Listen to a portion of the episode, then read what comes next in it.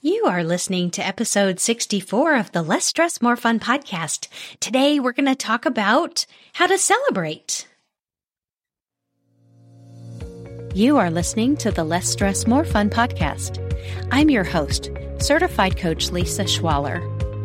Each week, we talk about how you can rise above the stress of modern living so that you can focus your energy on what matters most. All right, let's get started.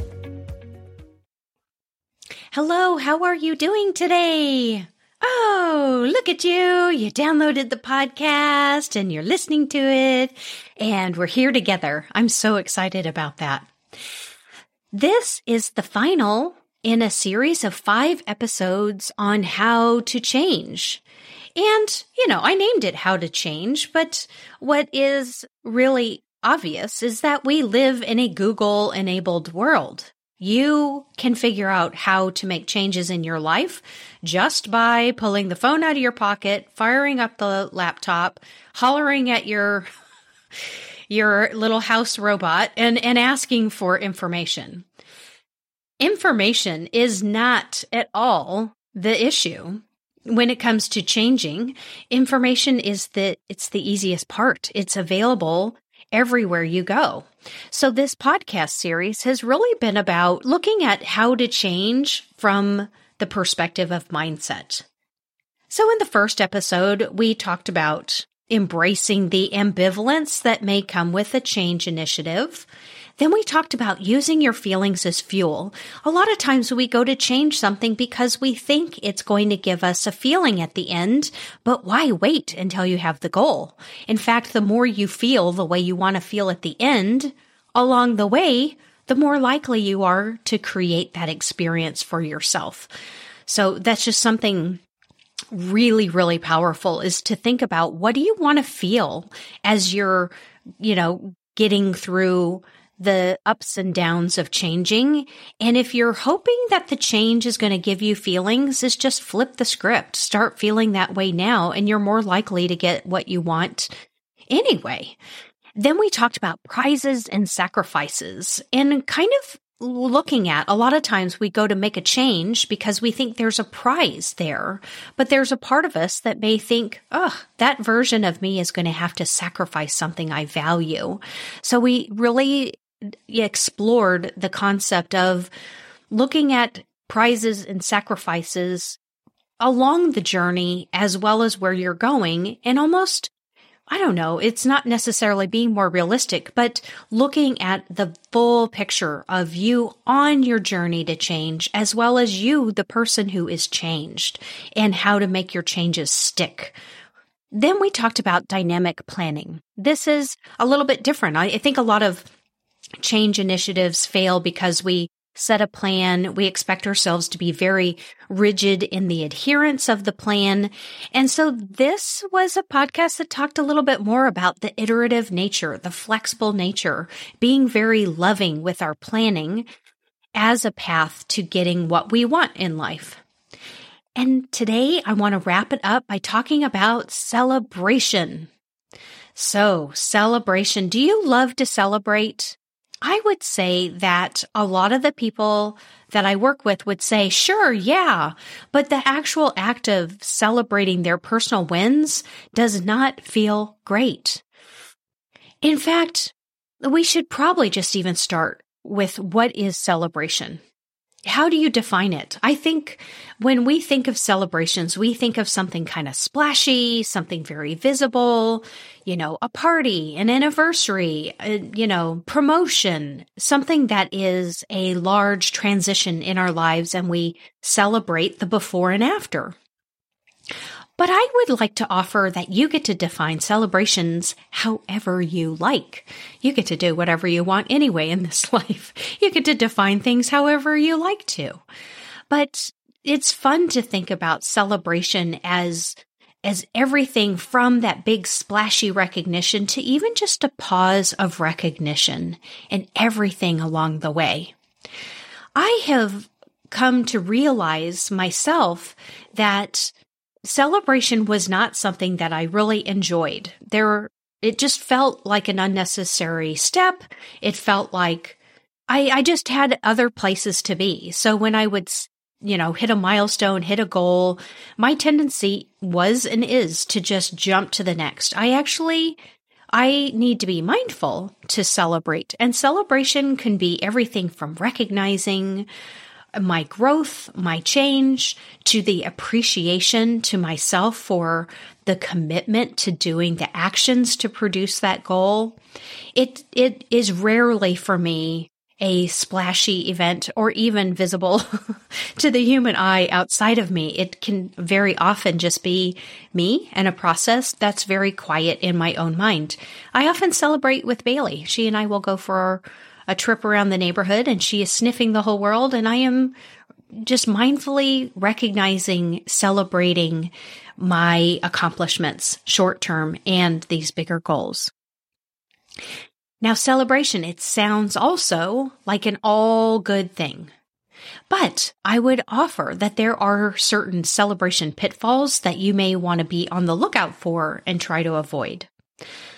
The first on the list is celebrating with behaviors from habits you're trying to break. This one, I'm laughing because this was so me. I'd be like, oh, look at me. I followed my exercise program. I'm going to go get an ice cream sundae. I would, like this idea of like a cheat meal or a treat or whatever. And for me, that was not a good thing to almost like, have this deprivation or saying no to something and then using it to celebrate. That was not great for me. I was like, if I want an ice cream sundae, get an ice cream sundae, but don't tie it to me performing well. So just being mindful, if you celebrate with behaviors that send a message of indulgence or permissiveness, that may be something that you might want to just be mindful of. The other thing, and this is really funny, this is what it seemed like to me, is celebrations as being another to-do list item. I think that for a lot of people, when they think celebrating, it comes with, oh, then there's things I'm going to need to do to celebrate. And you, my less stress, more fun people, you are people who want to have more fun in your life without adding a lot of other logistical expectations or any expectations. Celebration can be just like I described. You could just go for a walk and say, I just really want to recognize the work that went into this project. Like for me, for this project, I showed up I would set times of day, and I had a certain target of things that I was trying to accomplish. And I showed up and I showed up and I showed up. I showed up when I was tired. I showed up when I was bored. I showed up when I was physically uncomfortable doing the work, but I had a deadline I was trying to meet, and I knew that I would be glad for the sacrifices I was making in pursuit of that goal. I wanted to be the person who worked through in this particular case. So for me, the celebration, it was not something else on my to-do list. It was a lot of, like go me and a lot of these suggestions that I'm going to share later. And finally, another celebration pitfall. I hear this all the time, especially, people who are really busy and they're balancing a lot of adult responsibilities. They feel like whether other people would think it's a big deal is a criteria for them to celebrate themselves. You can celebrate without caring at all what other people think about any of it, whether they think what you did was extraordinary, whether they think what you did was, is worth celebrating, even, comments on how you're celebrating your celebrations. Nobody's opinions matter at all. So that's a pitfall for celebrations that you can just gracefully step around. You can just celebrate anything you want. You can celebrate everything you want. You could be over the top crazy with that. And in fact, that actually moves into my suggestions for how to celebrate. The first is just reinforcing behaviors. What I mean by this is kind of back to that pitfall, is you don't want to celebrate with behaviors you're actually trying to change, but you could celebrate with behaviors that you're trying to reinforce, and you could just really notice all of the steps that it took. you could celebrate, you know, I showed up for that and I gave it 110%, even though I was feeling really nervous. You know, like celebrate, reinforce the behaviors you want to amplify in your life. The second tip is to use I statements. I showed up for that presentation and I gave it my all, even when I was nervous. And that's so much more powerful than, you know, the presentation happened, it went pretty well. But when you put it in I did this, I showed up, I, you know, gave it this, is it really establishes that you're constantly in relationship to yourself and your self-concept. And when you can use I statements to celebrate, it really reinforces like, yeah, I'm on purpose. I'm on purpose. I'm intentional. Another suggestion is to celebrate small.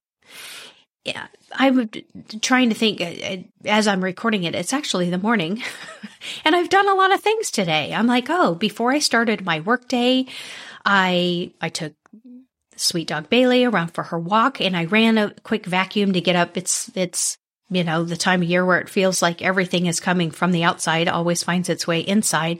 I vacuumed up, you know, all of the things that had come in.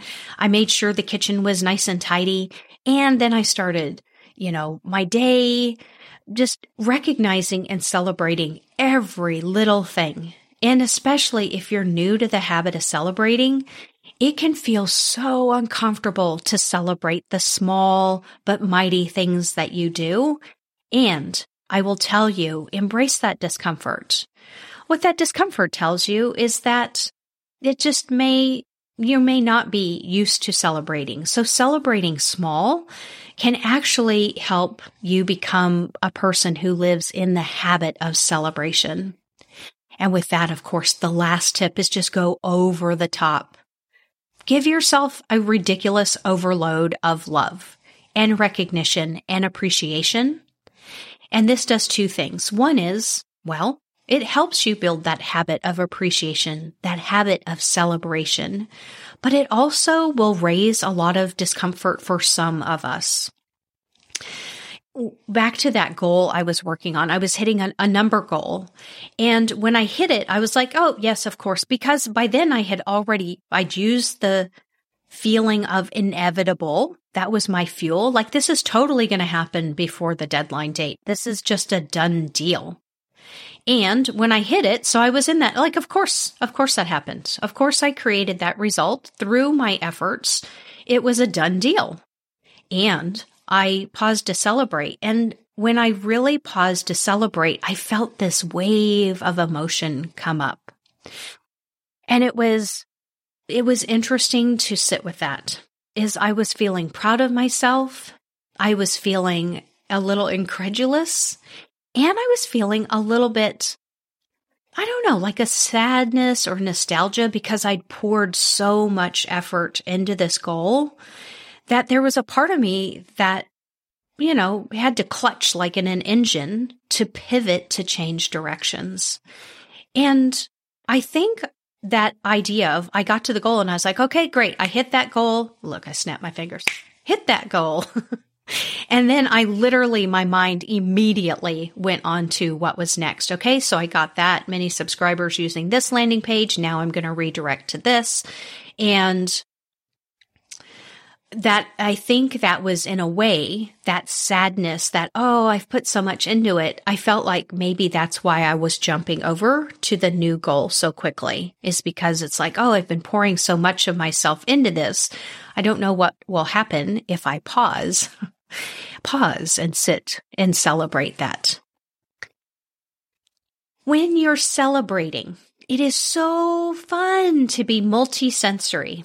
So this is a podcast, so you can't see me raising my arms above my head.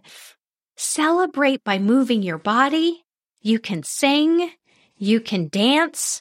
I know I sold a ticket to something. It's this group program, and as the ticket sales started to come in, I would actually, like, every time I'd stand up and like, woohoo! woo, and celebrate and be like, oh, this is so exciting. Like another connection was made. And I'm so excited to serve people when I create things. So I have learned that the part of me may be like, just on to the next.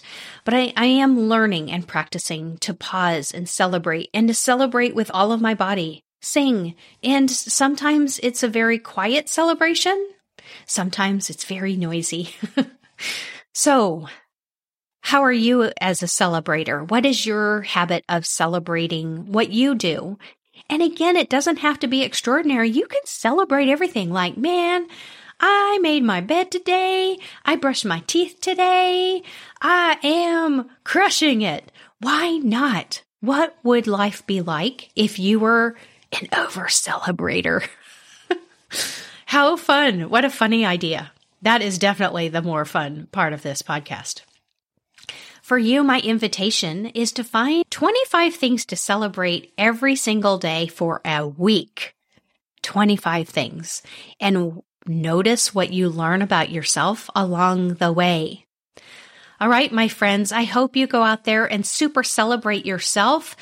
And what is so fun is the more I super celebrate myself, the more generous I feel about super celebrating others. That is wonderful. Develop a habit of celebrating yourself and being a person who celebrates out in the world, and you will make your world a more fun place. I love it. I can't wait to talk to you next time. Thank you for listening. If you're enjoying the podcast, please rate and review wherever you listen. This will help other listeners find the show and bring Less Stress, More Fun out into the world. Thank you so much, and I'll talk to you next week.